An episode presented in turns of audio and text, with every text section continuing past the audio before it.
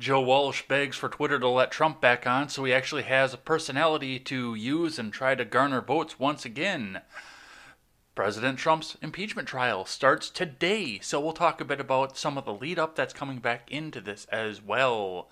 Midwest states lift their mask mandates and other such fun stuff, including places like Kansas and Missouri, right on the eve where they could make a whole bunch of money off the Super Bowl, so we'll talk just a bit about that.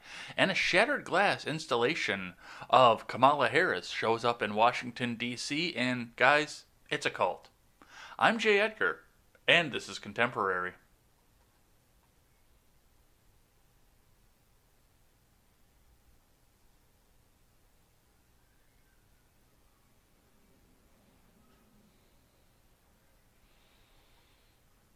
Good morning, everybody. Welcome to Contemporary. How was your weekend? My name is Jay Edgar. We have got a bunch of stuff to get to today.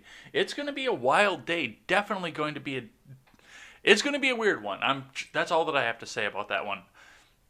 We're getting to the point right now where they're looking at the fact that it's Democrats in office, it's Democrats in the House, it's Democrats in the Senate controlling everything here. So we're not going to get these big, epic, weeks-long stories that we were used to getting under the Trump era. I mean, it was like a reality show where you had the one story arc and it just took the entire episode, and that's what you did for the entire week. We're not going to be seeing a lot of that anymore, just because they don't want to do a lot of reporting on anything. But we've got a big smattering of news here. We've got a bunch of stuff to talk about and a bunch of stuff to go over here. But before we do any of that, head on over to freedom scoop dot com.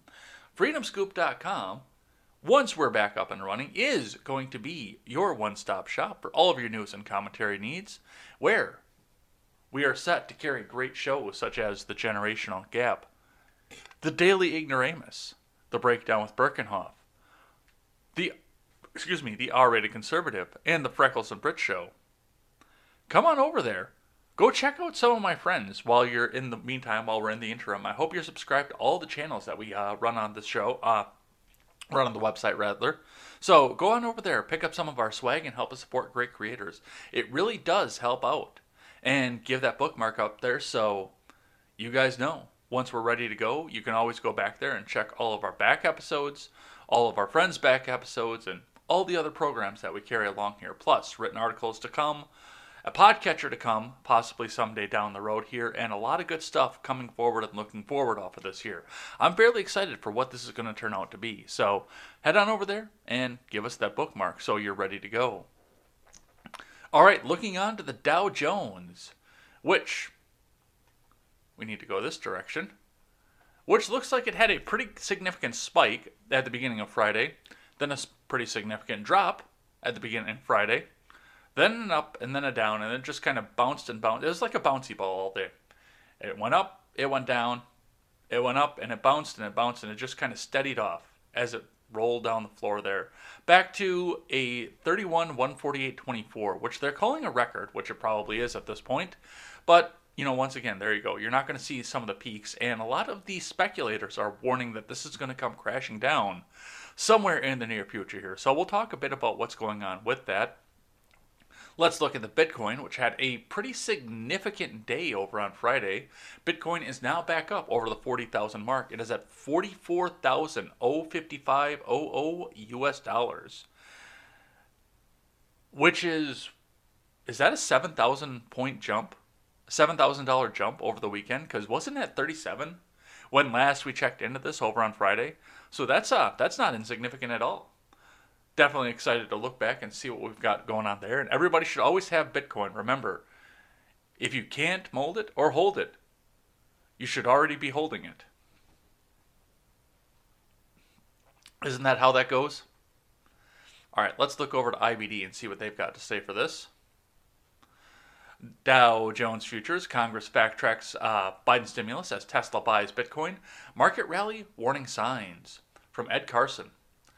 Dow Jones rose modestly Monday morning, along with S and P five hundred futures and NASDAQ futures. The House gave final approval on Friday night to a budget resolution that paves the way for President Joe Biden's one point nine trillion dollars stimulus plan. Yep, we're hitting thirty trillion dollars right there. Coronavirus vaccinations have picked up the pace, crossing another milestone as new COVID cases keep falling. Interesting how that works. Tesla stock rose on big Bitcoin purchase, even as the Chinese government looks into various quality claims. Apple stock, Walt Disney, J P Morgan Chase, Nike, and Caterpillar are five Dow Jones giants in or near buy points. Tesla has bought one point five billion dollars worth of Bitcoin, the E V maker disclosed in an S E C filing.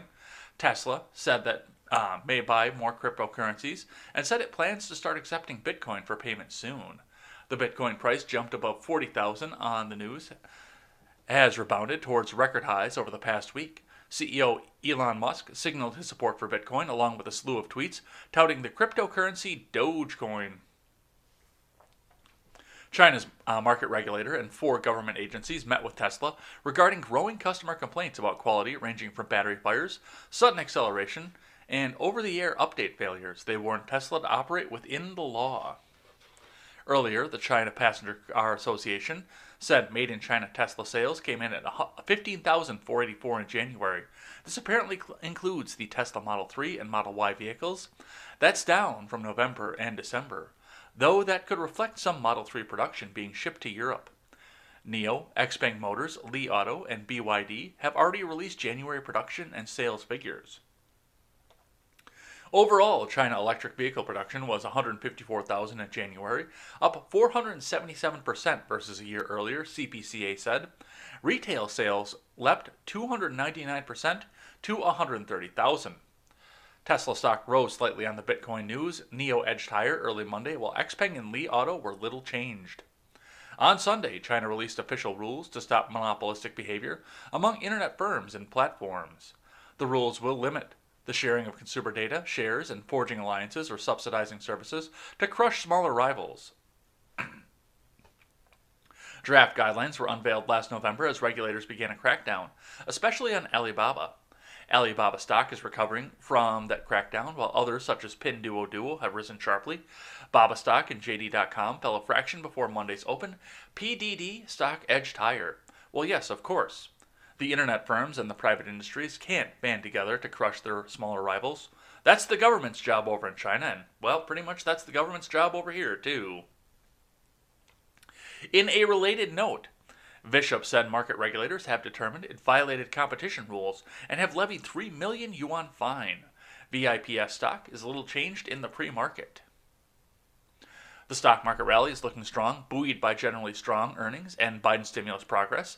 The index, uh, indices rather, are at record highs, with several new breakouts. Growth stock overall had a powerful week, with software, I P Os and cyclicals, China names, and more big winners.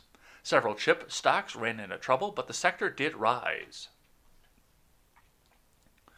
Uh, the House voted Friday night to provide a formal final approval to a budget resolution fast-tracks the one point nine trillion dollars Biden stimulus proposal. The two nineteen two oh nine party line House vote came after the Senate approved the resolution early Friday with Vice President Kamala Harris casting the tie-breaking vote. You're going to see a lot of that over the next two years. The House had already approved the budget resolution on Wednesday, but had to okay the Senate's largely symbolic changes. The budget resolution means a Biden stimulus can pass with a bare majority instead of needing sixty Senate votes to avoid a filibuster. So, there it is. We just spent one point nine trillion dollars more dollars. Are you ready for that? And people are still pissed off at Biden for that, by the way. On the futures, Dow Jones rose zero point four percent versus fair value, S and P advanced zero point three percent, and NASDAQ climbed to zero point three five percent. So that's what we're seeing coming out of the markets according to I B D. Let's just take a look back and see what C N B C had to say on that. Continue without supporting. U S stock futures rise following Wall Street's best week since November from Yoon Lee and Pippa Stevens. U S stock index futures rose early Monday as the major averages looked to build upon gains following the best week since November amid optimism towards more COVID stimulus. Futures contracts tied to the Dow Jones Industrial Average rose one hundred twenty points. S and P also added zero point four percent. NASDAQ gained zero point three percent.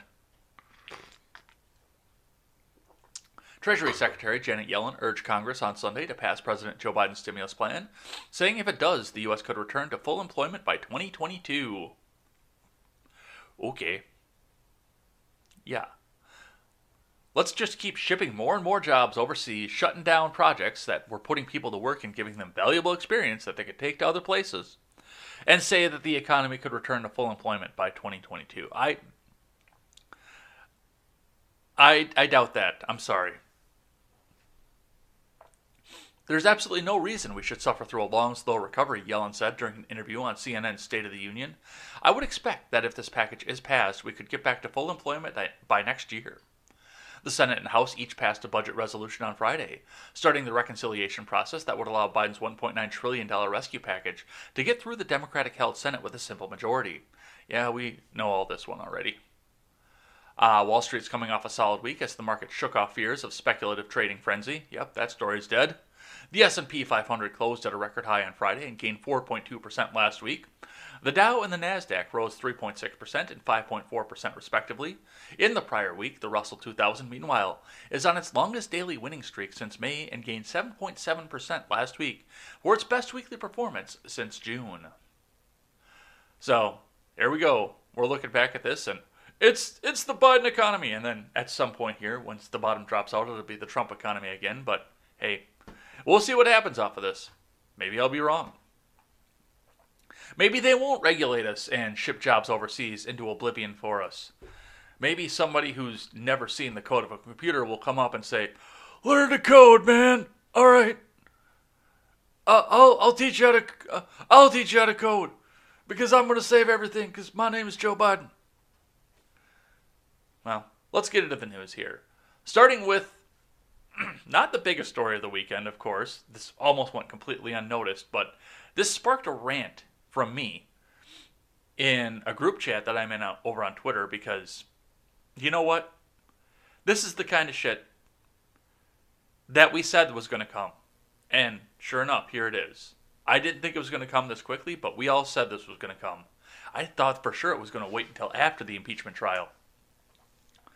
But the tweet comes out from Joe Walsh. Okay, here's my probably very unpopular opinion. Twitter should end his ban and let him tweet again. Replying to Virginia Heffernan, who says Trump absence from Twitter has made political exchanges much richer and more possible, like when kudzu and other predator plant is cut back and there can be biodiversity again.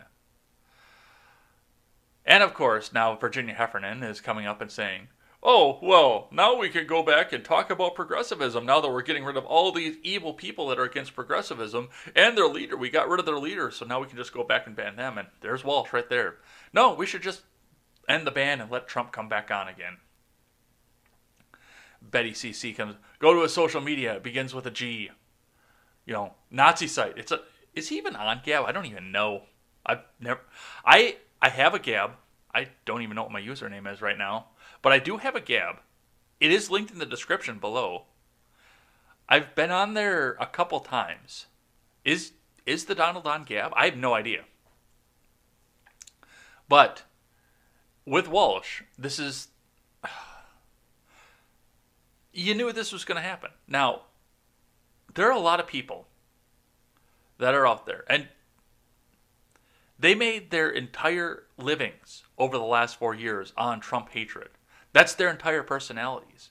And as much T D S as Jen the Libertarian has had over the last, I would say, two years, because when I first met her the first time when she was on Ed's World, back on episode six, and I remember we ended on episode seventy-six, and then we've also had twenty-nine episodes of the Red Net Show. So this was almost one hundred weeks ago when I met Jen the Libertarian. But back at the beginning, when I met Jen the Libertarian, she was actually somewhat normal. Just, I hate all politicians, all of them equally, and nobody's any better than the others. But, you know, the populism is doing good things economically. But she did go full T D S. But she did point out one very, very, very right on the nose prediction. And that was the fact that people like Walsh were going to come out very soon after the presidency. I didn't. I don't think she anticipated the Twitter ban at some point, but after the presidency, these people were, were going to have nothing. I mean, even if he'd have stayed on Twitter, it would have been, oh, well, they're sitting back here focusing on the tweets of somebody who can't do a goddamn thing anyway. He just sits there and tweets like a sad old man from Mar-a-Lago. And then the Twitter ban came up. And, I mean, it's silent at this point. I barely go on Twitter anymore just because there is... I mean, I go back and I look at the trending. And I use that to go find news tips. But other than that, I barely interact with anything. It's boring. There's nothing really going on there. And I'm at a... You know, I'm at a character limit here. And I can get on the microphone and sit back and talk for an hour. You guys listen to me for an hour every day, whether it be by the audio platform or by the YouTube or DLive or Twitch or Trovo or whichever you decide to be on. You guys sit back and listen to my program every single day, which I very much appreciate. But what, what do I do on Twitter? I go back and argue with some red rose about something that he's never going to move on. Something he doesn't understand, he's never going to move on, whether it be abortion or economics. It's usually economics because abortion is, you know, that's not my bag. But, you know, you go back, you sit with, argue with one of these people, and, you know, that's the end of it. But as far as what Walsh says here, yes, he's looking back at this. He's looking at the fact that now there's a vacuum. Trump's not in office anymore. Nobody gives a fuck about the riots anymore. I'm telling you right now, if it wasn't for the impeachment that's coming up, nobody would even remember that the D C riot happened. Alexandria Ocasio-Cortez is trying desperately to get that back up into the news so that she can talk about it more so people remember, but, remember it, but that's once again trying to keep Trump in the news. They're doing everything they can because, well, with Walsh especially. Walsh was lauded as a hero by a lot of these people because he went up, he tried to primary the evil orange man. He was being lauded as the greatest American in the world because he wanted to go up and be the Republican president nominee and try to get that evil orange man back out. And nobody knew who the guy was outside of the Illinois West suburbs. Nobody knows who this dude is. Had he not run for president, people would just be, can be convinced that Joe Walsh is just the guitarist for the Eagles. But he needs Trump because at some point, it's, it's people are going to be reminded of the fact that he is another tradcon, neocon, douchebag who wants to go out and bomb a bunch of brown children over in the Middle East and start a war and keep bombing and keeping our troops over there forever. And they're going to come for him, too. He doesn't have that lightning rod anymore to come and drag the, uh, drag all the attention away from him and his traditionalism. So, with that, I mean, it's, it's the same thing. C N N. What are they reporting on now? Nothing. You don't, I see one C N N up the top here. Bernie Sanders says there's a room full of lawyers working to make the case for the fifteen dollars an hour minimum wage. But they've got nothing here. M S N B C, they can't go back and report on the government right now because there's a bunch of stupid shit happening there. And they don't want to come out and talk about it. They want to talk about Trump. So, with that, you showed your cards, you showed your hands. And once again, they're trying to do this with uh, with other stuff too, like the security clearance. Oh, well, Joe Biden says that Trump can't have security clearance. I don't think he cares, dude. I don't. Because he's down in Mar-a-Lago, playing golf, sleeping in, banging his supermodel wife. And that's the end of it. Oh, well, Marjorie Taylor Greene.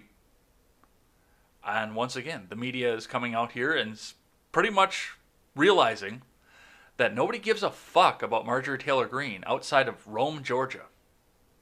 They, they just don't.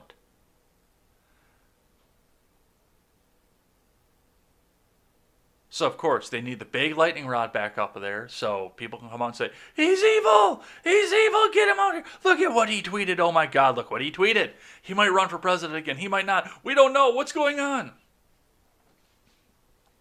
And Walsh can come back and have a personality again. All right.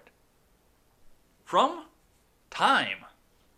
This was an interesting one. This came up into the Discord here. Uh, Styx made a special fourth video just on the fact that this popped up. And I wanted to read a little bit to the, uh, this to you guys. I have not actually read the article. I've heard a couple people talking about this, but I've not actually read this yet. Just seen all of the horrible pejoratives that were written about it in the Discord server, and various other places for this. So I want to talk just a bit about what's here. So let's read from time dot com. The secret history of the shadow campaign that saved the twenty twenty election. From Molly Ball. A weird thing happened right after the November third election. Nothing. The nation was braced for chaos. Liberal groups had vowed to take to the streets, planning hundreds of protests across the country. Right-wing militias were girding for battle. In a poll before Election Day, seventy-five percent of Americans voiced concern about violence. Instead, an eerie quiet descended.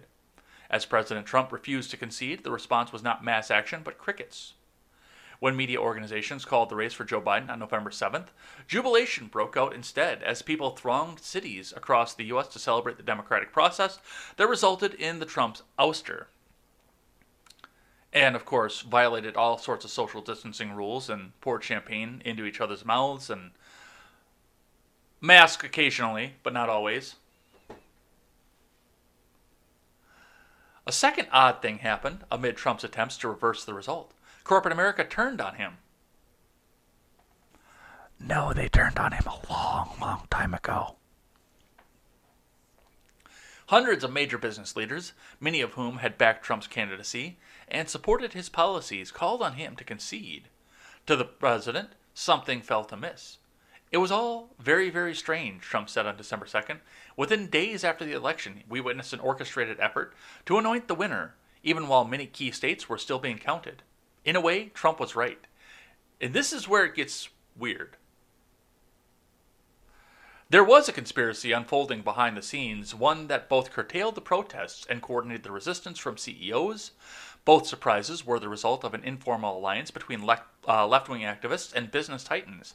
The pact was formalized in a terse, little-noticed joint statement of the U S Chamber of Commerce and the A F L C I O, published on Election Day. Both sides would come to see it as a sort of implicit bargain inspired by the summer's massive, sometimes destructive racial justice protests in which the forces of labor came together while the forces of capital to keep the peace and oppose Trump's assault on democracy.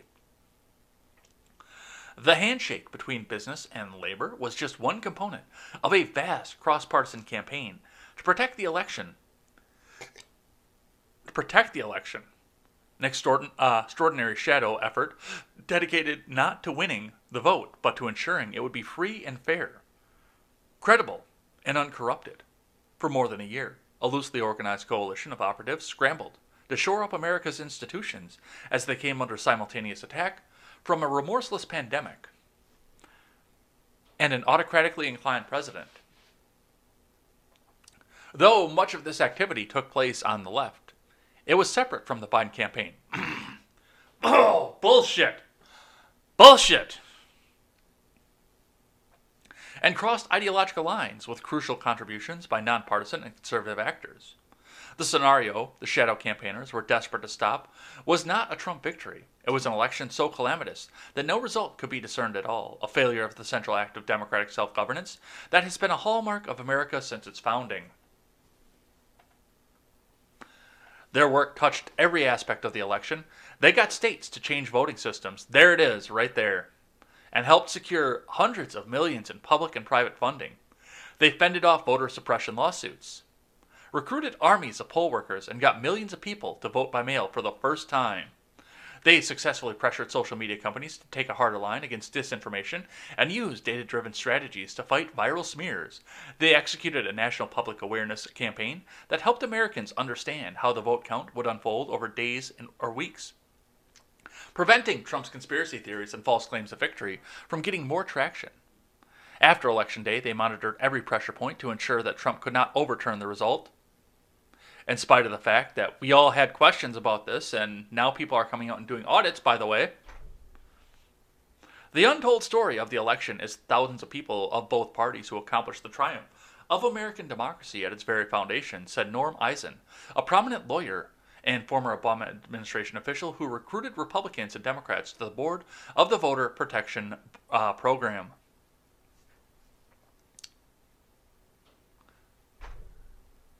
I can't believe it. The Time, the Time dot com, Time magazine has come out officially and said that yes, We stole the election, except nothing bad happened. Everything was above board. Wink, wink, honk, honk. They came out, and they've admitted it at this point. Your opinion, what you want for this country, does not matter. Now, coming to this, and I'm going to press on Elaine on this later on in the program and talk to her about the fact that uh, this could possibly mean more danger for a third party to come out, because they've got to have that preordained installed candidate come in, and nobody from the outside, which would include a lot of third-partiers, can come out and be allowed to have the reins of power. And where does this end here? They got away with it on the presidency. What happens next? Do we do we have local races now? Do we have sheriff's races, governors, aldermen, the dog catcher?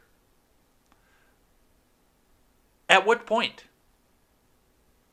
At, at what point does this extend to? This this isn't democracy either.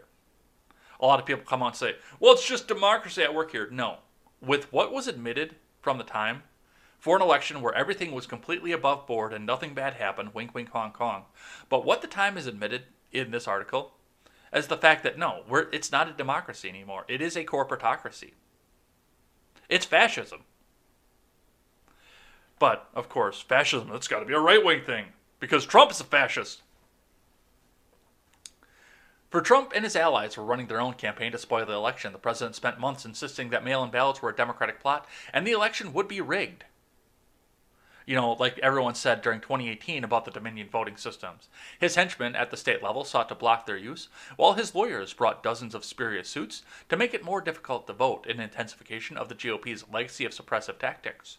Before the election, Trump plotted to block a legitimate vote count and spent the months following November third trying to steal the election he lost, with lawsuits and conspiracy theories, pressure on state and local officials, and finally summoning his army of supporters to the January sixth rally that ended in deadly violence at the Capitol.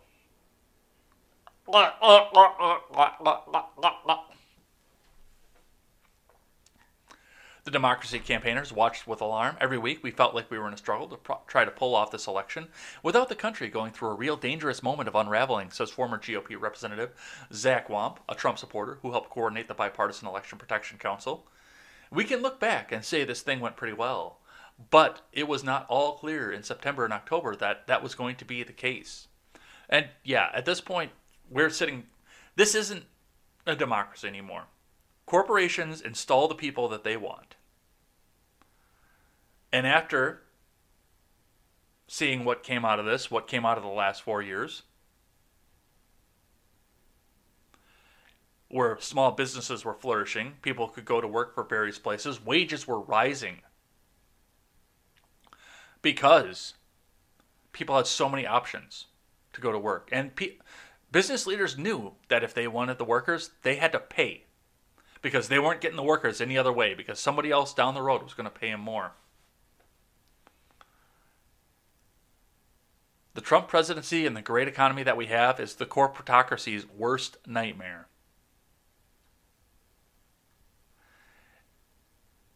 It's not that they hated Trump. They hate you. The corporations and the government that takes the donations from the corporations, they hate you. And this is Time magazine coming out and taking a victory lap saying, we did it! We did it! No more outsiders! And it's absolutely fucking disgusting, too.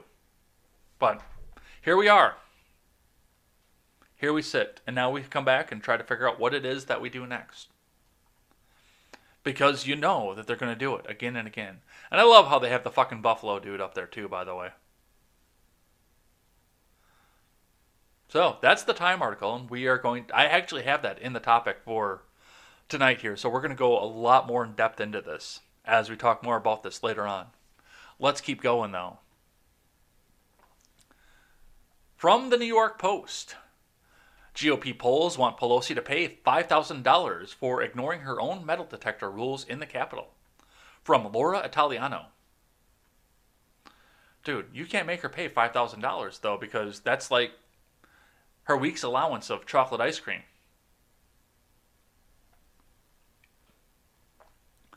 Hours after the Post revealed that House Speaker Nancy Pelosi docked five thousand dollars from the Uh, each from the pay of two G O P congressmen, for flouting her new metal detectors.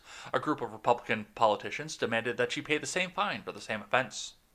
G O P members of the Committee on House Administration made the tit-for-tat demand Friday night, claiming Pelosi had been seen on Thursday entering the House chamber without going through the metal detectors she herself had ordered installed at the, uh, after the January sixth Capitol riot.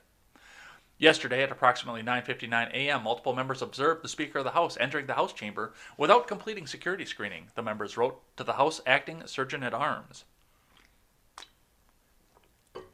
"We are demanding she face the same fines as every other member of Congress," the G O P members of the committee tweeted Friday night, along with a copy of the letter.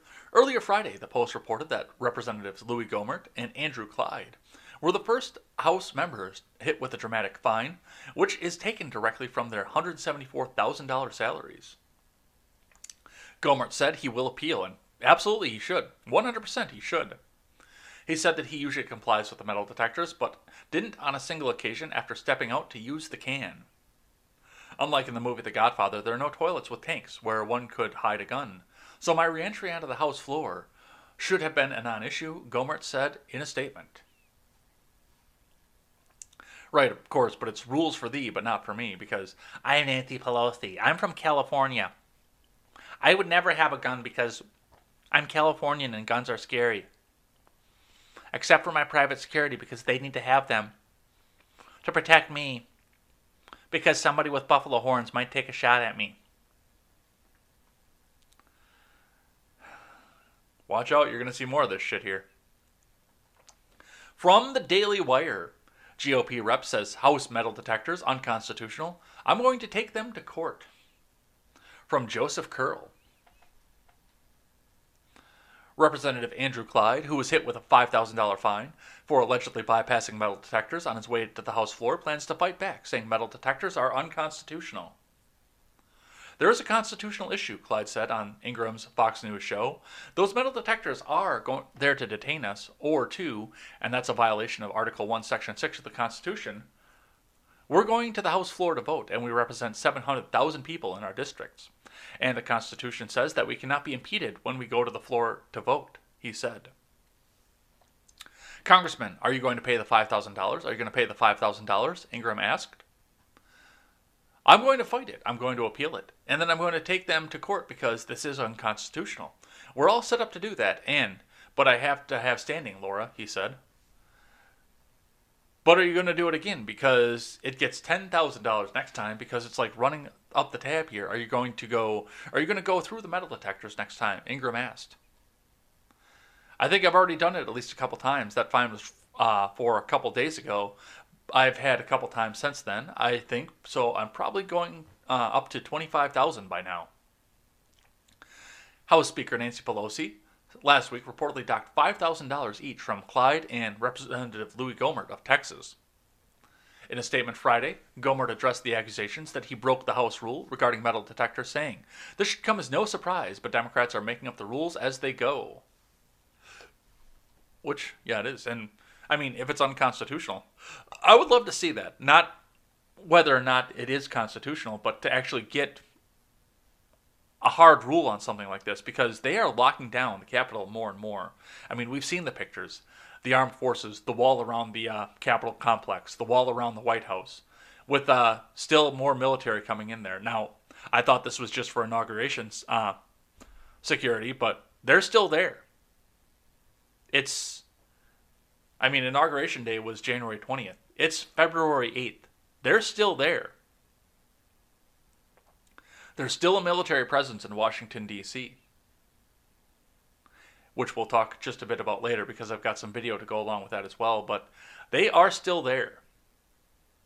So I don't trust anything that the government's doing at this point, but good on him. I hope he takes it to court, and I hope he fucking wins. All right, let's keep going. Another one from C N B C here. Biden says fifteen dollars an hour minimum wage won't survive COVID relief talks, promises to push for a pay hike later. You know, kind of like your checks, or they're going to come later. Everything's going to come later, you know. All this stuff was supposed to happen on January twenty-first. You were going to have your check in the mail by January twenty-first. Everything was going to be good. It was going to be golden. Day one, you're going to get your check. You're going to have your fifteen dollars an hour minimum wage, and the progressive agenda is going to be pushed into place. And all those evil corporatists are going to be gone. And, you know, here we are. From Maggie Fitzgerald. President Biden said it's unlikely that a fifteen dollars an hour min, uh, federal minimum wage provision makes it into the next COVID nineteen relief package, hitting the pause on a key campaign promise as Democrats in Congress press ahead to pass one point nine trillion dollars in stimulus without Republican support. Biden said he would push for a standalone bill to raise the minimum wage. I put it in, okay, but I don't think it's going to survive, Biden told CBS's Norah O'Donnell in an interview, a clip of which was posted on Friday. My guess is it will not be in the stimulus bill. Democrats in Congress have moved to pass the one point nine trillion dollars stimulus package without Republican support in the Senate using a parliamentary procedure known as reconciliation. House Speaker Pelosi said Friday that the chamber aims to pass the fiscal relief package within two weeks. Under the rules of reconciliation, only measures that have an impact on the budget can be passed. Biden indicated that in the interview that those rules likely won't allow the inclusion of a minimum wage provision in the final bill. However, Senator Bernie Sanders, chairman of the Budget Committee, I still laugh every time I hear that together, said he is still working to include the minimum wage hike in the stimulus package. Sanders, socialist Vermont, said a wage hike would have a budget implication. We have a room full of lawyers working as hard as we can to make the case to the parliamentarian that, in fact, raising the minimum wage will have significant budget implications, and that more people can buy more pudding cups, and then we can make more pudding cups because I, I like I like the vanilla in, in the winter. It it makes me feel all warm and fuzzy inside, and it's it's very cold up, up in Vermont, okay? And we will talk about that in just a moment here. So, yeah. And I didn't think that that would be something that could go either. I thought that would, well, there's no such thing as a standalone bill in Congress anymore. When the fifteen dollars an hour minimum wage comes up, it's probably going to be when Republicans introduce something that they really, really want to say, hey, let's let's throw this pork in here too because, you know, hey, we'll give you this thing that you really, really want, but you have to do what we want. So we'll see what's happening from that. I have got one here from N P R. Senate says no to fifteen dollars an hour minimum wage for now, but Democrats vow to push on. This is from Andrea Sue, Sam Gringlas, and Audie Cornish. It's an eight-minute listen, but we're not going to go eight minutes into this. But let's see what they have to say here. And remember, N P R needs your money, because the taxpayer dime doesn't do enough for them. Make sure that you ensure that N P R can come on and keep whispering communism like this into the ears of your children and your neighbors so that we can all move on to a socialist utopia where there's only one party, the party, that's capital T, capital P. But let's see what N P R has to say.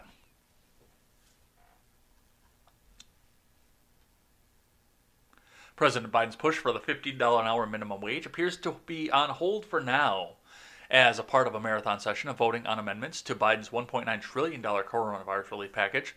The Senate late on Thursday approved by voice of uh, vote a measure prohibiting an increase of the federal minimum wage during the global pandemic. A fifteen dollars an hour min- federal minimum wage would be devastating for our hardest-hit small businesses at a time when they can least afford it, said Senator Joni Ernst, a Republican from Iowa, who brought up the amendment. Senator Bernie Sanders vowed to push forward on a phased increase, saying that he never intended to increase the federal minimum wage to fifteen dollars an hour during the pandemic. Yeah, bullshit. The federal minimum wage has been seven dollars and twenty-five cents since two thousand nine, but dozens of states and cities have a higher minimum wage. Earlier on Thursday, House Speaker Nancy Pelosi said that whatever happened with the stimulus package, Democrats would not abandon the cause. It's not the last bill we'll pass, she said. Even before Thursday night's vote, there were signs of trouble for Biden's fifteen dollars an hour minimum wage campaign promise. Among them, Joe Manchin has said he would not support an increase to fifteen dollars an hour, but back something responsible and reasonable. Yeah, like, if you guys want to do, like, nine, I'm still not okay with it, but I think that'd be a little bit more reasonable than just going back up and straight up doubling it. Still, Biden's effort to make good on his promise has buoyed proponents, unsettled opponents, and stepped up the debate over who wins and who loses when salaries rise. As economics professor David Newark, or Newmark rather, of the University of California, Irvine, notes in a newspaper, economists hold a wide range of differing opinions on that debate even when looking at the same set of studies. One long-standing argument against raising the minimum wage is that it would force employers to cut jobs. Newmark found most studies agree that higher minimum wages bring job losses, with stronger evidence for teens, young adults, and less educated workers. A twenty nineteen study from the Congressional Budget Office found that raising the federal minimum wage to fifteen dollars by twenty twenty-five would boost earnings for at least seventeen million people, but could lead to one point three million job losses. Yeah, that sounds like the beginning of a demonstra- uh, Democrat administration. one point three million job losses, but we're going to br- uh, blame the last guy for that.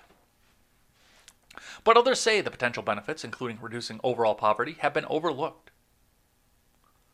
No, you just raise the poverty line is all you do.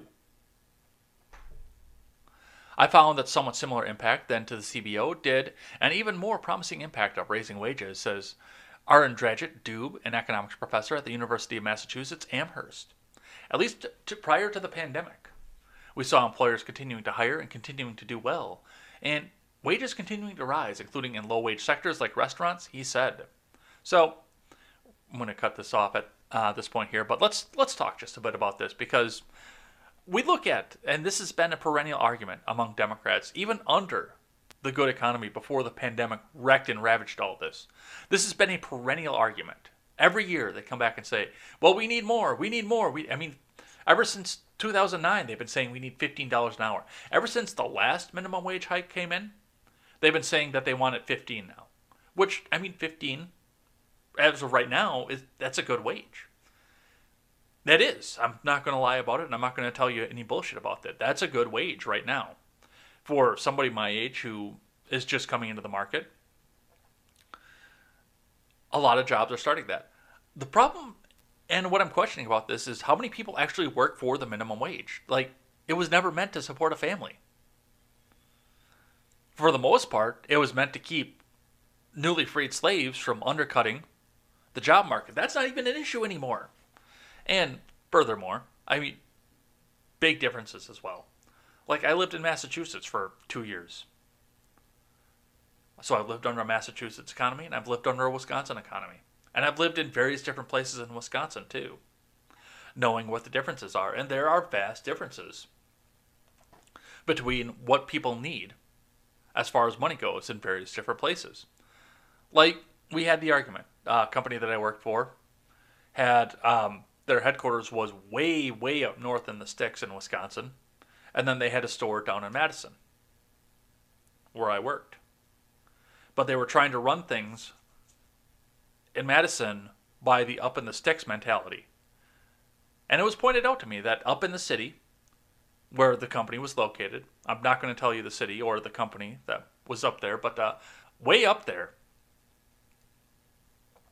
you could rent a whole a full house with a yard, fenced-in yard and everything, full house, not even a duplex, full house with a yard, for four hundred bucks a month, and it's like a three, four bedroom house for like four hundred bucks a month. In Madison, you get a six hundred square foot hole in the wall, which is not dissimilar to where I live, except I don't live in Madison and I don't pay ne- uh, near that much. But like just a little, little bitty place like where I'm at right now, or I pay six and a quarter for this. This same place in Madison would be almost twelve hundred dollars, probably more at this point. So b- different places have different wage requirements. And it's the same thing if you go from state to state. fifteen dollars an hour in Wisconsin goes a lot, a lot further than fifteen dollars an hour in New York City. And in California, I mean, fucking forget it. California, you need thirty-five bucks an hour on a minimum, uh, I'm sorry, not on a minimum wage job, but on an hourly job. You need like thirty-five dollars an hour to be able to not sleep on the street every night. So, that's what we see for that. But they're fighting for it because now they want to devalue the currency even more. All right, let's keep going. From C N N dot com, Sanders says room full of lawyers is working to make the case for fifteen dollars an hour minimum wage. From Devon Cole, Senator Bernie Sanders on Sunday said a room full of lawyers is working to make the case that raising the minimum wage to fifteen dollars squares with the Senate rules that threaten its inclusion in Joe Biden's one point nine trillion dollars relief package. The comments come as Biden has cast doubt on the possibility of the wage increase being in his final bill, telling C B S in an interview that aired Friday that he doesn't think it's going to survive. Democrats are considering using a procedural shortcut known as budget reconciliation to pass the massive piece of legislation through Congress in the face of Republican opposition. I can't believe they're blowing their load on this. Well, they already did blow their load on this, but I can't believe they blew their load on this. You get one of these per term. They might get two this year, just because they didn't do a budget in twenty twenty. But I can't believe this is what they blew their load on. While the minimum wage increase was included in Biden's proposal, questions have swirled in recent days around whether it could be possible for lawmakers to use reconciliation to pass the package with it included. The procedural move is intended for bills concerning spending, taxes, and debt. Well, what they're going to do with that, and I think I know where Sanders is going to go with this before I go further in the article. What I think they're going to do with this is they're going to come back and say, Bernie's going to say, well, if if people have, are paid more, if if they have fifteen dollars an hour and and we don't have a separate thing for tipped employees, if if that's what they're doing, then, I mean, they're going to be paying more taxes, and then we can we can raise taxes, we can raise the brackets, and we can get more taxes. So it, it really is reconciliation. I think that's where he's going to go with this. I can tell you, as the chairman of the Senate Budget Committee, we have a room full of lawyers working as hard as we can to make the case to the parliamentarian that, in fact, raising the minimum wage will have significant budget implications, in fact, should be consistent with reconciliation rules. Sanders, a Vermont independent, who caucuses with Democrats, told C N N's Jay Tapper on State of the Union.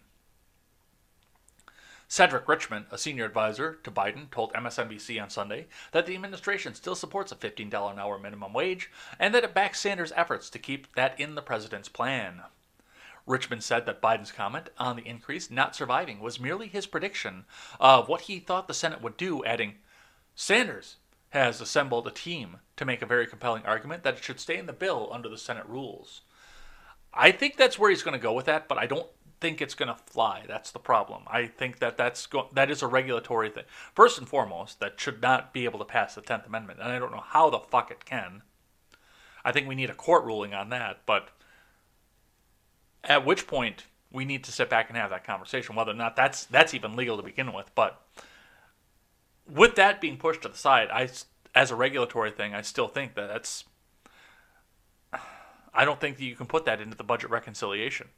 Yes, it will affect taxes, and I think that's going to be the workaround they use, but no, that's that that's not how this works. I understand that you people are used to loading pork into everything that you want to try and ram it through, but it, that's not how any of this works, you fucks. All right, from the New York Post. North Korea calls Biden a rabid dog who should be beaten to death with a stick. From the Associated Press. North Korea called former U S Vice President Joe Biden a rabid dog that must be beaten to death with a stick in its latest swipe against foreign and political leadership it sees as hostile to the North's leadership. How old is this article? Oh shit, this is from November fifteenth. Fuck that, we're not doing this one. Somebody put this into the uh, Discord as if it was new. This isn't a new article. Alright, from A B C News. Video surfaces showing Trump ally Roger Stone flanked by Oath Keepers on the morning of January sixth. From Matthew Mosk, Olivia Rubin, Ali Dukakis, and Fergal Gallagher. A new video has surfaced showing former President Donald Trump's longtime advisor Roger Stone in Washington, D C on the morning of January sixth, flanked by members of the Oath Keepers militia group just hours before the deadly insurrection at the U S Capitol building. In the video, which was obtained and reviewed by A B C News, Stone takes pictures and mingles with supporters outside a D C hotel as oath keepers hover around him, one wearing a baseball hat and military-style vest, branded with the military group's logo. So hopefully we have this today, right? One supporter asked Stone in the video, which was posted just after ten a m and in the morning of the rally. We shall see, Stone replies. It's not known what they were uh, to what they were referring. Stone has maintained he played no role whatsoever in the January sixth events and has repeatedly said he never left the site of my hotel after leaving Dulles in the afternoon. He also decried attempts to ascribe him to the motives of the people around him. I had no advance knowledge of the riot at the Capitol, Stone said early on Friday. I could not even tell you the names of those who volunteered to provide security for me, required because of the many threats against me and my family. Well, it's these guys. In recent weeks, photos have surfaced online showing several people involved in the assault at the Capitol, posting at various events with Stone, at least two of those arrested after the melee. Uh, posted photos on social media late last year, showing themselves with the longtime Trump associate. Stone, long a provocative strategist in Republican circles, attained an added degree of celebrity after being convicted in connection with the investigation into Russian interference. That's a fucking weasel way to put that. He got convicted for stuff that he did long before that. They just found that while they were investigating him. And later being pardoned by President Trump. Oath keepers were known to be providing security for Stone during his D C visit. Reports surfaced in January that militia members were traveling with Stone. On the day before the Capitol assault, the Trump loyalist helped to set the stage for the Stop the Steal events that were intended to give a forum to the president's false claim that the twenty twenty election had been rigged. Well, it does appear that he did come out of his hotel at some point, which is, I mean, that's a lie in and of itself. Now, as far as the Oath Keepers go, with somebody like Stone in Washington, D C, the police are not going to help Roger Stone. Yes, their oath is to serve and protect, but, you know, they've, they've got a vested interest, and they've got their, their eyes elsewhere here. Stone did need to hire private security to do this. Now, because he's Roger fucking Stone, what private security in the world would come up and say, you know what, yeah, I'm going to put I'm going to put guys on that. Sure, absolutely. You know what? I'll give you a discount because you're up. Yeah, no, that shit's not going to happen. So he put the call out there. And, of course, the Oath Keepers, you know, being as Trumpy as a lot of them are, came up and said, oh, sure, yeah, we'll do that. Hey, you'll pay us? Good. We got money. We can go buy us more guns. So as far as this goes, I mean, private security. I'm not surprised by this in the least. Now, as far as licensure goes, I'm sure there's going to be an argument to go along with that as well. But on the other end of that, if you throw a few grand under the table to a bunch of guys in tactical gear like this, then, oh, we're not private security. What the hell are you talking about? No, we're just hanging out with this dude because he's a dude. And yeah, I'm sure, I'm absolutely sure that he went out and he hired private security to walk around D C and see what was going on with this. And these guys sure were happy to come back and do it. All right, let's keep going here from The Blaze. This is interesting. C N N reports finds deceased Capitol Police officer didn't suffer from blunt force trauma, wasn't struck by a fire extinguisher. From Paul Saka.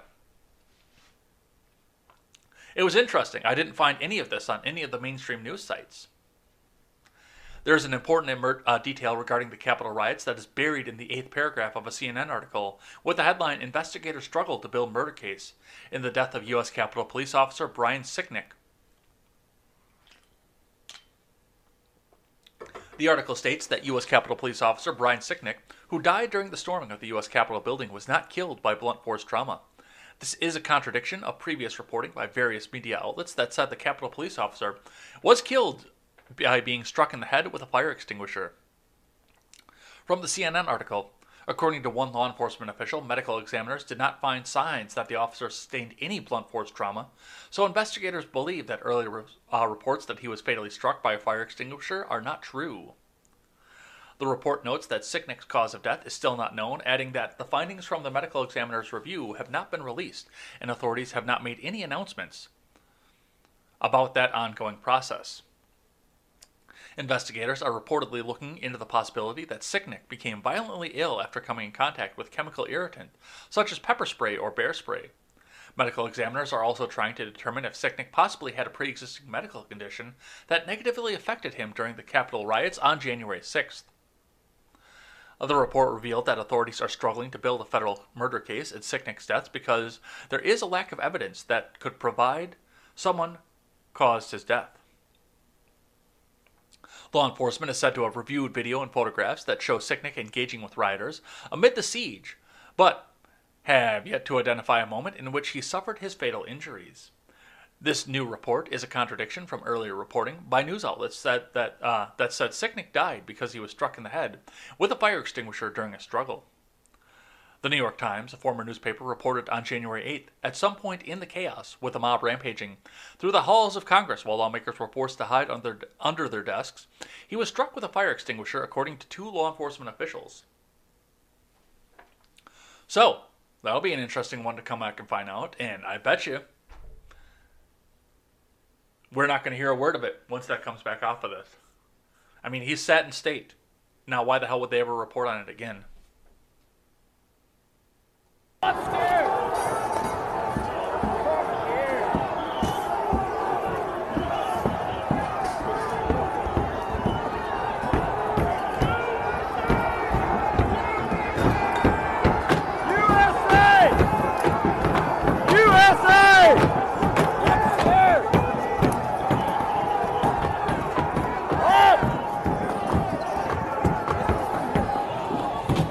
There's a guy like dying over there. They're trying to hold him up.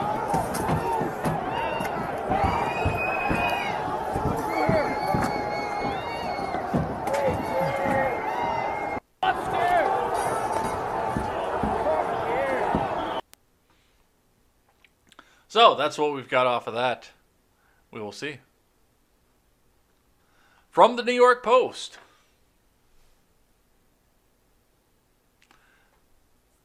Representative Cori Bush faces backlash after supporting inmates in Saint Louis jail riot. From Mark Moore. A Democratic congresswoman from Missouri sparked a backlash over the weekend when she wrote in support of rioters at a Saint Louis jail. Inmates at the city's Justice Center broke windows, started fires, and tossed debris onto the sidewalk for hours beginning early Saturday morning after a prisoner and guard got into a scuffle. The unrest continued until guards using tear gas took back control of the facility. A riot is the language of the unheard, Representative Cori Bush said, quoting the Reverend Martin Luther King. I want to talk to my constituents in the window. Their lives and their rights must be protected. Bush said, my team and I are working to ensure that the urgent needs of the people who are incarcerated are not ignored.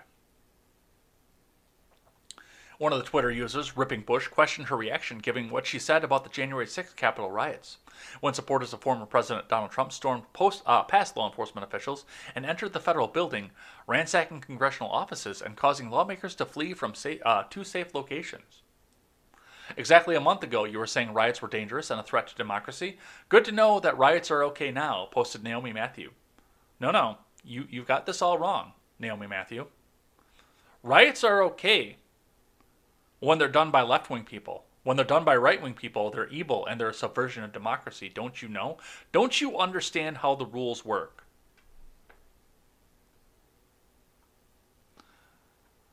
Another critic, Don Taco uh, seventh, tweeted the same sentiment. Hmm, so the riot on the Capitol building is not included in your assessment? Seems like people on both sides feel they have not been properly represented. The Post said. Bush had blamed Trump when she previously commented on the Capitol assault. I'm in the Capitol. I'm safe, and my team and I are sheltering in place, the representative wrote at the time. The President of the United States has incited a riot and has now stormed the Capitol.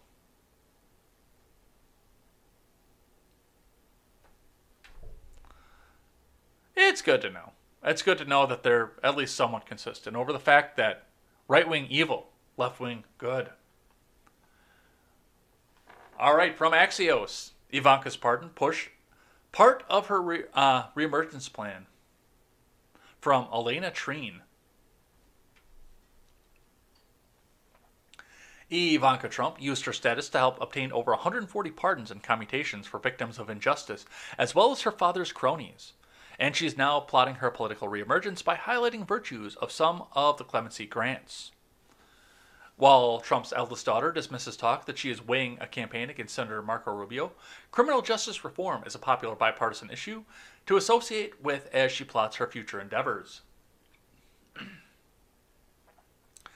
It would not be surprising if it's among the causes she champions in her next chapter, a source close to Ivanka told Axios. President Trump made headlines during his final days in office by issuing a raft of pardons and commutations, including a last-minute one to former husband of Fox News Channel host Jeanine Pirro. Right, just like every other president does. Less known is the role his eldest daughter played, especially in relation to non-political activities. Ivanka Trump and her husband Jared Kushner intensively lobbied for uh, her father on the issue, several sources said. She attended multiple Oval Office meetings and made calls from empty offices in the West Wing. The night before Joe Biden's inauguration, she stayed at the White House until roughly eight thirty p m as she and other top Trump officials wrangled over controversial eleventh hour pardons for presidential allies like Steve Bannon and Elliot Broidy. Once the final list was released after one a m on Inauguration Day, she spent the next two hours calling the families of those for whom she had advocated.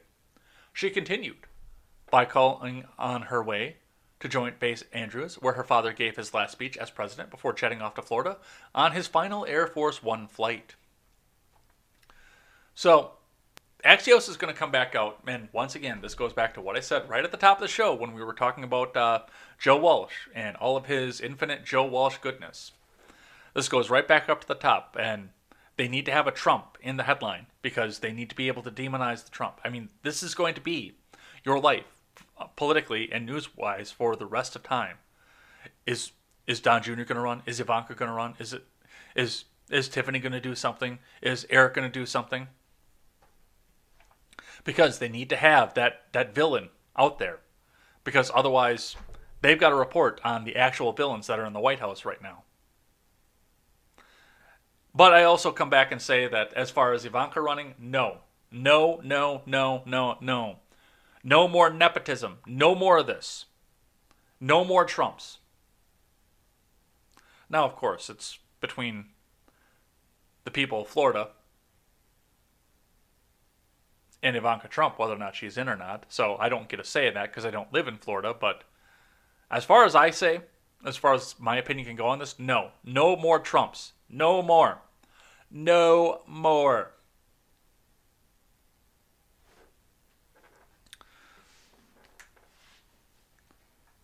We're not a monarchy. We're absolutely not a monarchy. As much as people want to believe that it is, as much as people want to give monarchical powers to presidential candidates and presidents, we are not a monarchy. Let's keep going. From the Blaze. Donald Trump's lead impeachment attorney plans to use Democrats' own words against them at the Senate trial. From Chris Enloe. Former President Trump's lead impeachment attorney previewed his defense strategy during an interview on Friday, revealing that he plans to use Democrats' own inflammatory rhetoric against them. Speaking with Fox News host Laura Ingraham, Bruce Castor, the former acting attorney general of Pennsylvania, confirmed that he will use the dueling video to combat evidence that Trump's rhetoric about the election incited the deadly violence at the U S Capitol on January sixth. Excuse me. After predicting that Democrats plan to use the video of Trump during his Senate trial, Ingraham asked, "Will you then respond with Maxine Waters, a number of Democrat officials, not speaking out about the uh, Antifa and other extremist rallies over the last summer?" "I think you can count on that," Castor responded. "If my eyes look a little red to the viewers, it's because I've been looking at a lot of videos." Earlier in the interview, Castor explained that there's plenty of evidence showing Democrats are essentially guilty of what they claim Trump should be convicted in in the Senate over. Rand Paul argued Sunday that Republicans should apply the same impeachment standard to Democrats that they're using against Trump.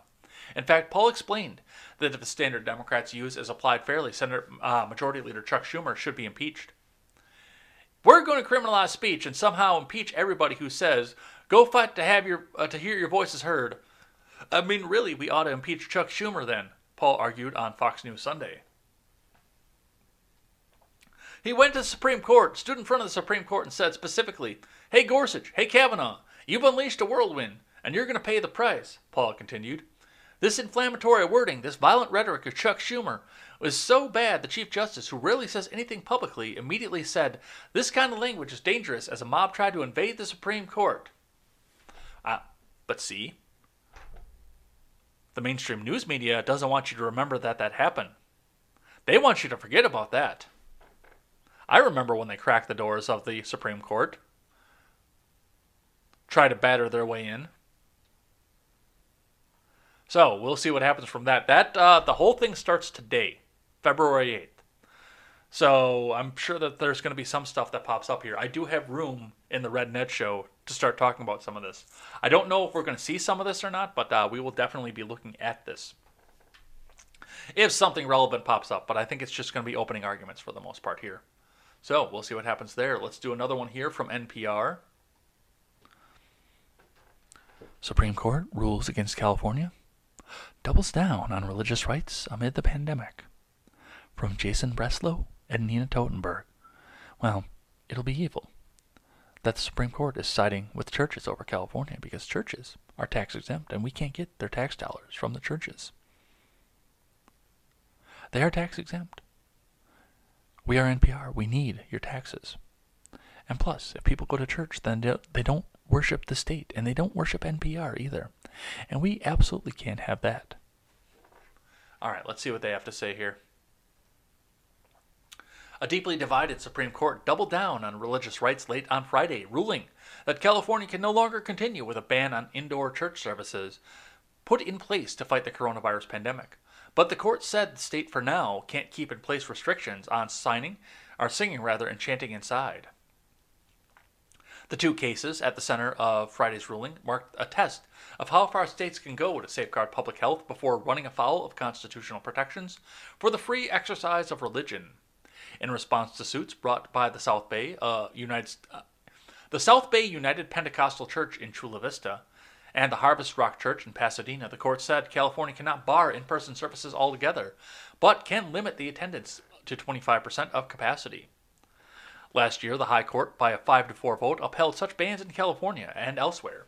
With the arrival of new Justice Amy Coney Barrett in place of late Ruth Bader Ginsburg, the balance of power on the question switched, and this latest order is fresh evidence of the court's willingness to second-guess both epidemiologists and elected officials who are fighting a once-in-a-century pandemic when it comes to questions of religious liberty, oh my God, the worship of the state, and the demonization of anybody who tries to come out against the worship of the state is just uh, gross. Fucking sick. Fucking sick, people. The churches argue that California violated the religious rights when the state moved last year to place limits on attendance at in-person worship services based on COVID nineteen infection rates. In the hardest-hit areas of the state, in-person services were put on hold completely.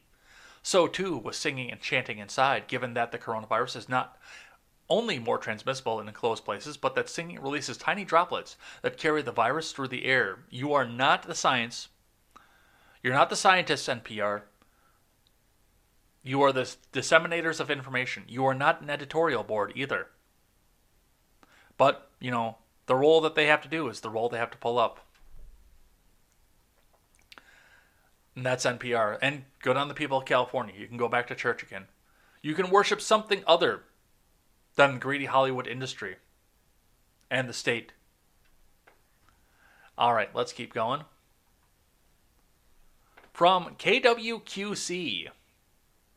Give that a second to think. N B C six out of Davenport, Iowa. Governor Reynolds lifting all COVID nineteen restrictions on Iowa businesses from K C R G staff.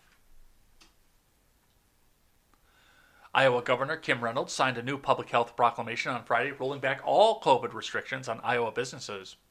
Effective at twelve oh one a.m. on Sunday, the proclamation removes mask requirements, gathering limits, and restrictions on businesses. The proclamation strongly encourages Iowans, businesses, and organizations to take respons- uh, reasonable public health measures consistent with guidance from the Iowa Department of Public Health, said Pat Garrett, a spokesperson from the governor's office. The proclamation states that I strongly encourage that all businesses or other employers remain open with in-person operations, take reasonable measures under the circumstances of each establishment to ensure the health of employees, patrons, and members of the public, including social distancing practices, increased hygiene practices, and other public health measures to reduce the risk of transmission of COVID nineteen, consistent with the guidance issued by the Iowa Department of Public Health, and that this section shall not be a basis for closing or taking enforcement action against a business or other employer absent an additional specific order or directive of the Iowa Department of Public Health. That is a lot of words to say, operate your business how you want. And once again, I'm going to be, I mean, this is unpopular among a lot of libertarian circles and a lot of Republican circles as well. If you are a private entity and you want to require a mask wearing inside of your building, that is actually perfectly acceptable to me. Now, will I go and do business with your business? No, I will not. I refuse to. Without a governor's mask order, though, without a legislative mask order for that matter, if there's such a state that has one, these businesses are allowed to, once again, decide what is best for them. And if wearing a mask is what they think is best for them and their customer base, then they are, they're well within their rights to uh, require that. And it's the same thing with in-person dining. If a restaurant, a private industry, a private company, feels that it's unsafe to have people dine indoors, then it's on them. And there have been a lot of opportunities there as well where there were businesses that said, no, we can't do this. We cannot. We can't do this with COVID nineteen ravaging through. A lot of them saw their bottom lines fall out, but with the governor's orders, this is kind of also making a level playing field for everybody too, because McDonald's corporate came out and said, well, we're not going to allow any indoor dining anywhere in any of our restaurants whatsoever. None. And this is nationwide. Some places you can't even go inside to the lobby to order. I've been in places like that. I think North Carolina is like that right now. I think when Stephen, well, that was back in June too, when Stephen and I drove down from uh, D C to Florida, we stopped at a McDonald's in uh, North Carolina and went to go in because we we're just going to, because, you know, with me eating low carb, I couldn't exactly grab something that I could eat on the road, so we we're going to go in, order some burgers, and sit on the tailgate and eat them. But uh, we got up to the door, and some guy was coming back to the door and says, yeah, that door's locked, man. That, they ain't going to let nobody in there. I said, okay. So we went through the drive-thru, got some burgers, ate them on the tailgate, and got our asses back on the road and back down to Florida. Your private industry can do that. Of course, the governor's orders, like I said, they level the playing field, so your private businesses can't do better than your local McDonald's because, you know, you can go in there and get your cup of coffee and sit down and bullshit with your friends on the, uh, at the counter stool or at a table somewhere.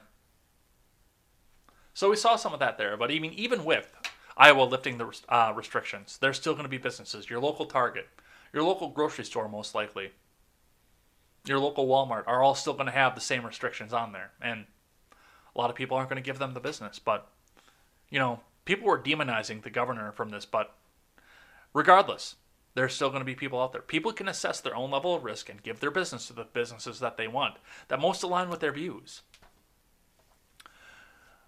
Having the order come back out just makes it more blatantly obvious as to whose business aligns with your views the most.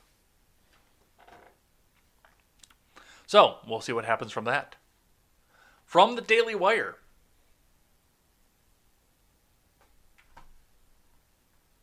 Super timing. Midwest state lifts all mask requirements, gathering restrictions. We are one day before the Super Bowl, which opens up a lot of businesses for crowds, from Joseph Curl. Just in time for the Super Bowl, Iowans can go uh, now go maskless. Republican Governor Kim Reynolds on Friday lifted COVID nineteen restrictions she put in place before Thanksgiving at twelve oh one a.m. on Sunday. Iowans were no longer required to wear masks while inside public buildings. In addition, there will be no limits on either indoor or outdoor gatherings. Well, it is uh, it is the middle of winter in Iowa, and it's cold as fuck in Iowa. It's probably just a little bit warmer in Iowa than it is here right now, and it is currently minus two where I'm sitting. Negative two. And yes, people are going to want to go to the Buffalo Wild Wings or the local bar to go back and watch the big game. So, for the most part, this is going to be the same information that we just read from the local affiliate out of Iowa. But uh, the Daily Wire had to put the uh, had to put the big clickbaity article that says, "Oh well, just one day before this this evil governor out there, they're they're coming back out and opening it back up because it's all about money," which it is. But even still, the Daily Wire had to put out and do what the Daily Wire does. All right, I got just a few more here. Then we'll do something uh, that restores my faith in humanity and head on out of here. From K H O U eleven out of Houston, Texas. Wait, was that Reddit airs a five-second ad during the Super Bowl? Reddit said it spent its entire marketing budget on a five-second Super Bowl ad. In case you missed it, here's what the ad said. You might have missed it if you happened to look away from the T V for just a second, but Reddit aired a very short Super Bowl ad on Sunday night. It was so quick and unexpected that the only way you could have managed to read it all would have been from screenshots or pausing your broadcast. The commercial was just five seconds long and included an explanation for why it was so short. The ad explained that the company could have, uh, all the company could afford was five seconds of commercial airtime, so they spent the entire marketing budget on that. If you're reading this, it means our bet paid off, text shown on the screen during the commercial explained. One thing we learned from our communities last week is that underdogs can ap- accomplish just about anything when they come together around a common idea, the text added, referencing how a community of investors on the Reddit forum Wall Street Bets wound up sparking a huge rally around GameStop stock.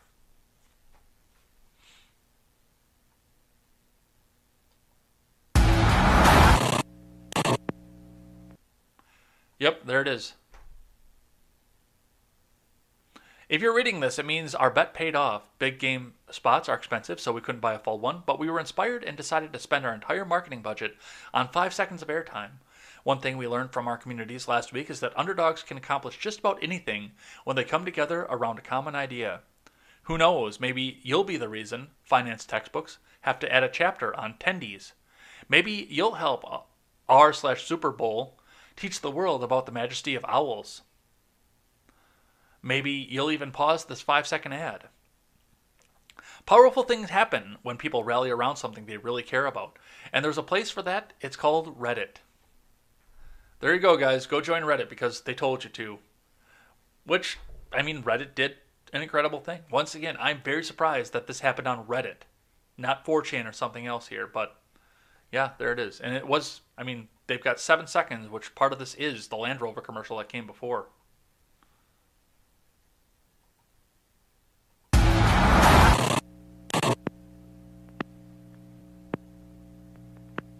In the heart. And they go right into the next commercial. GameStop was trading at least Uh, at less than eighteen dollars a few weeks ago, but the stock soared after a group of small investors pushed each other on Reddit to keep the stock's momentum moving upward to oppose wealthy hedge funds who bet the stock would sink. Powerful things happen when people rally about something they really care about, and there's a place for that. It's called Reddit. You know, I might give them a second look at this point.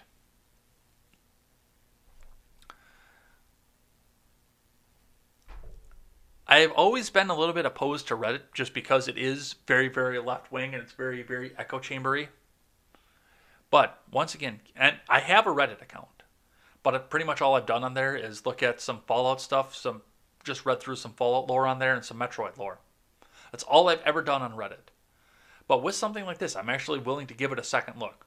I'm not saying I trust it. I'm not saying that I don't think that it is a uh, left-wing echo chamber, it definitely is, but I'm at least willing to give it a second look. We'll see. We'll see where it goes. We'll see what they do. Whether they put the heavy hand down and say that you're not allowed to talk about this, which I suspect right, is going to be more well, what happens. Well, everybody, five. I don't know what the hell just happened there, but something started playing. Yeah, whether or not this... Uh, they actually put the fist down and force their views on people, or whether they actually do open themselves up to be a more open forum and little people coming together to take down the big establishment. We don't know what's going to happen with Reddit. I think they've had a little bit of their mind changed as to what the underdog is. off of this. So find all the facts and draw your own conclusions. I'm not telling you what to do. I'm just saying it's worth a second look at this point. From the New York Post, Representative Omar's campaign reportedly funded eighty percent of her husband's consulting firm, from Jorge Fitzgibbon. Representative Ilhan Omar's election campaign helped keep her husband's political consulting firm afloat last year, providing nearly eighty percent of the company's income, according to a report.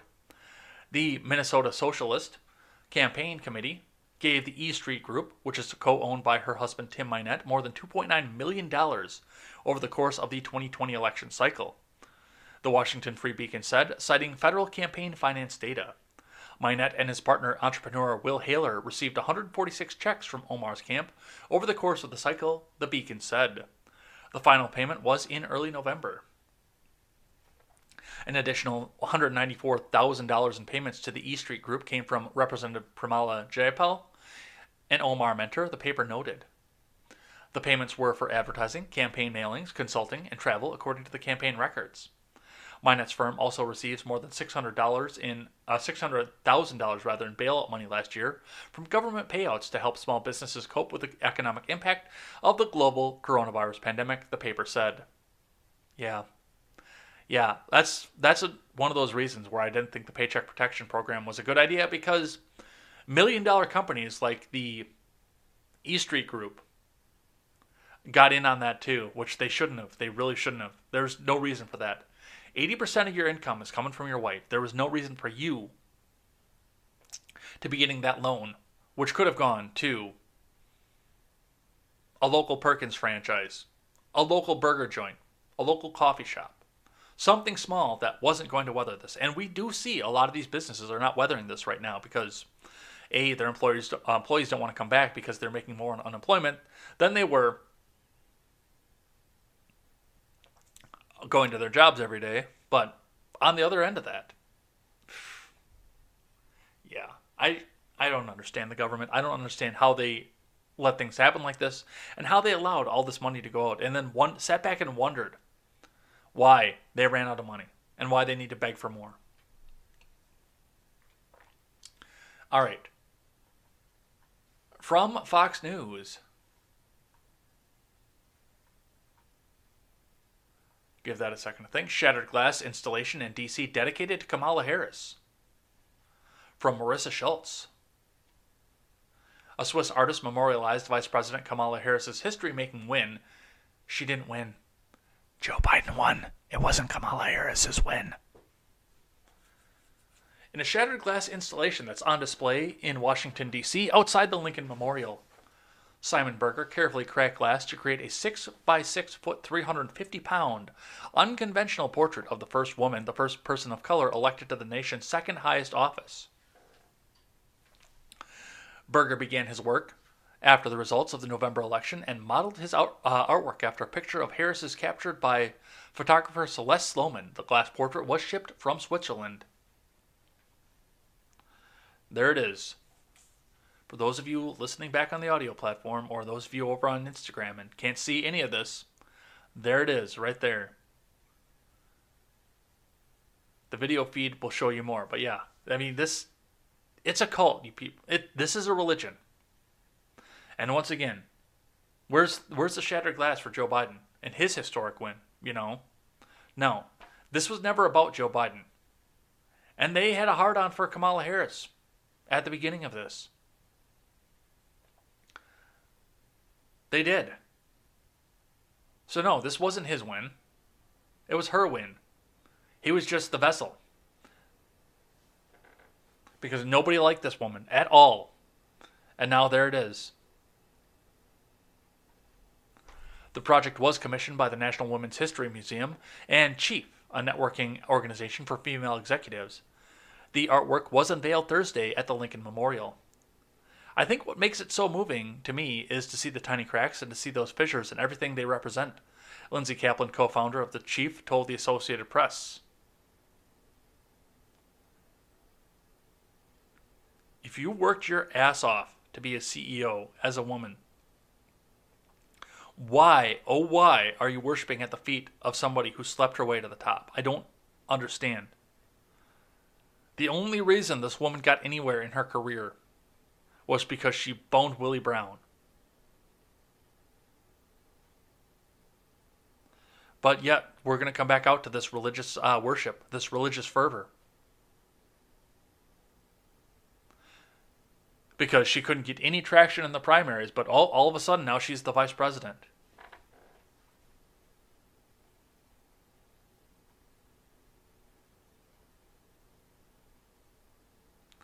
And that's what we see from that. All right, I got just a couple more here. All right, Representative Andy Biggs tweets out, where are congressional Democrats and members of the mainstream media to condemn this from last night?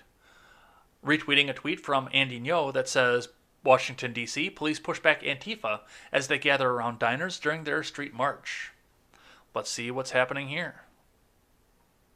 You're going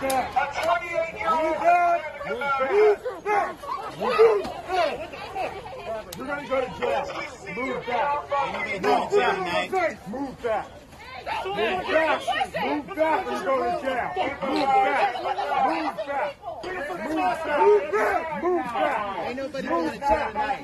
Move back. Move back. Move back. Move back. Move back.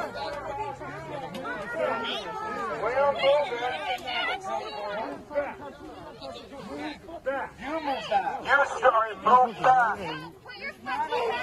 Move back! Move back! Move back! You right now, bro. Hey, officer, can you put your mask on, please?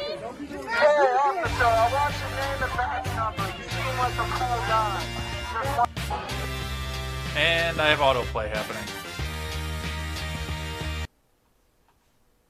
Anyway, going back to that. Yeah, it's... I mean...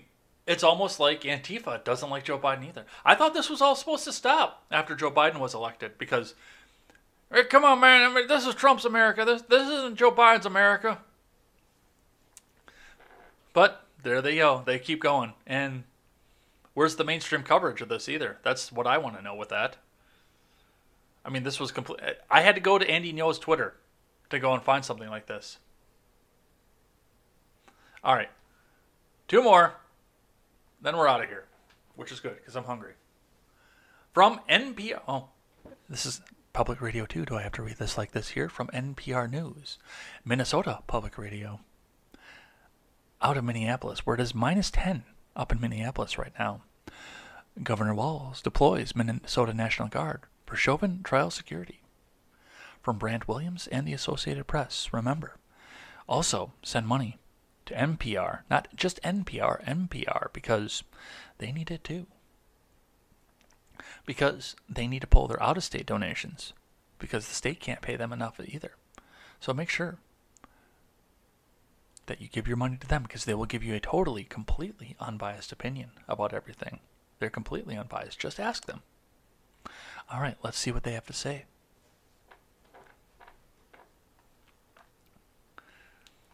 Governor Tim Walz issued an order Friday authorizing the National Guard to respond in the event that the high-profile court trials in Minneapolis spark civil unrest.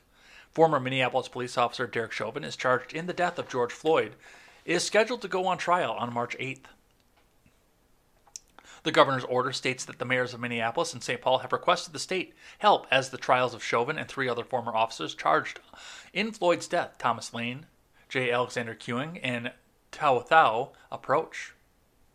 We've submitted a request for support from Minnesota National Guard last year, says Minneapolis Mayor Jacob Frye, and have been participating in regular planning meetings with law enforcement agencies to help ensure strong and persistent lines of communication are open with all relevant partners. The Guard troops will supplement local law enforcement agencies in keeping the peace and ensuring public safety while allowing for peaceful demonstrations. The order leaves it to the state's Adjutant General, Major General Sean Mankey, to determine the size, timing, and other details of the deployment. The money will come from the state's general fund. Interesting, though, that they are doing this in advance right now, and it took them a little while to get the Minnesota National Guard out during the Saint George riots initially. I'm also very interested here because uh, I think they might know that this is going absolutely nowhere. I think they might actually have figured that out. That Chauvin is going to walk. Not because necessarily I think he should have walked. I think that there should be some sort of slap on him. Just based on the fact that I think he was massively overcharged. I could see Mantu. If I mean, if they threw Mantu at him, I could see that. But, you know, he's going up for murder too. I don't think they can make that stick. I don't think they can make intent stick is the problem. So we'll see what happens with that. And I'm sure we'll be watching that all next month here because the reality show never ends. And now they're scheduling the major story arcs to come off of this. Also, keep in mind that Antifa usually comes out in an election year. I'm a little surprised they're out in D C too. So we'll see where this goes. All right, last one. Then we'll do something that uh, restores my faith in humanity and head on out of here. This came to me from the Discord from Chilaga nineteen eighty-four. So we're going to talk about this here. Pennsylvania man kills neighbors, then himself after snow removal dispute escalates.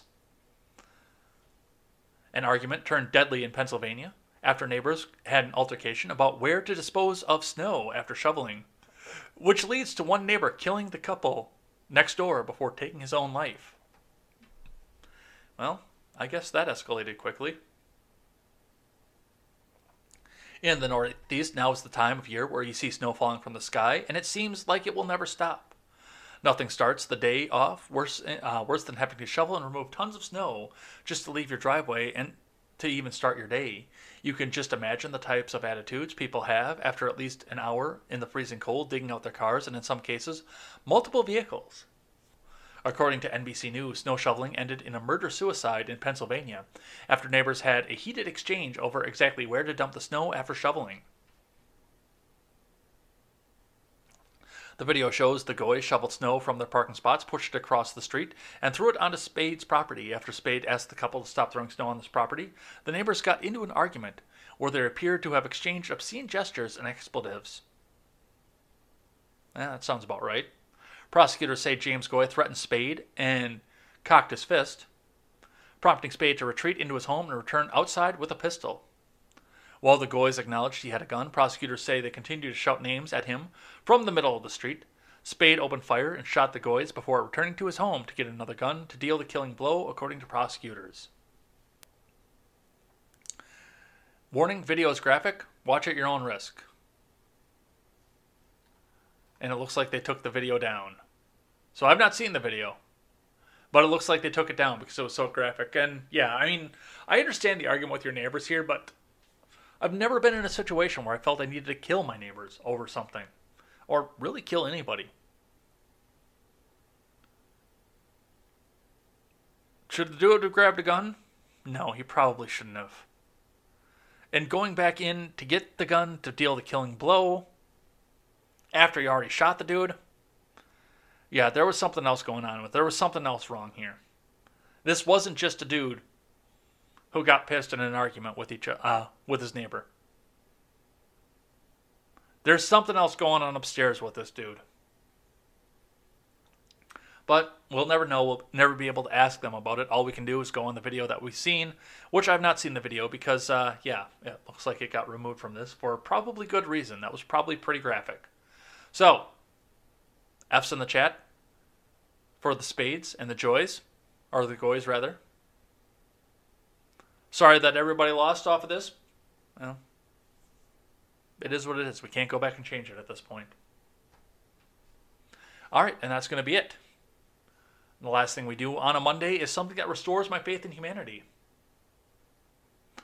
which is not the headline of this. This is archived, of course, from Insider.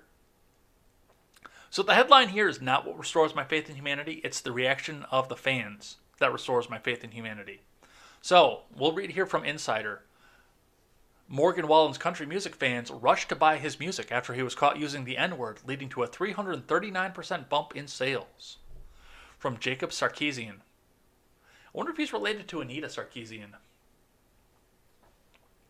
Country music singer Morgan Wallen's music sales have skyrocketed after the country singer was filmed using the N-word. Billboard reported that while Wallen's radio airplay has slumped, his sales have gone, done the opposite. In fact, they've increased by a huge three hundred thirty-nine percent. On Tuesday, it was reported that Wallen was filmed shouting a racial slur on the streets in Nashville, Tennessee. According to T M Z, Wallen was on his way home with friends when a neighbor heard the shouts and filmed the incident. In the video, Wallen can be heard calling a friend a motherfucker before calling another man the N-word. Wallen released in a statement to T M Z apologizing for the incident. I'm embarrassed and sorry. I used an unacceptable and inappropriate racial slur that I wish I could take back. There are no excuses to this type of language ever. Wallen, a rising star of country music, has had all of his songs removed from the stations of Cumulus Media, the second largest radio chain in the U S, the largest chain in the country, iHeartMedia, plus Entercom and other radio stations, later joined in. With this decision to ban his songs, his record label, Big Loud Records, was suspended, Wallen's contract indefinitely. But the Fuhrer has turbocharged his record sales. His catalog of albums and songs sold a total of five thousand on February second. The T M Z posted the vid- revealing video. That number increased to twenty-two thousand five hundred on February third.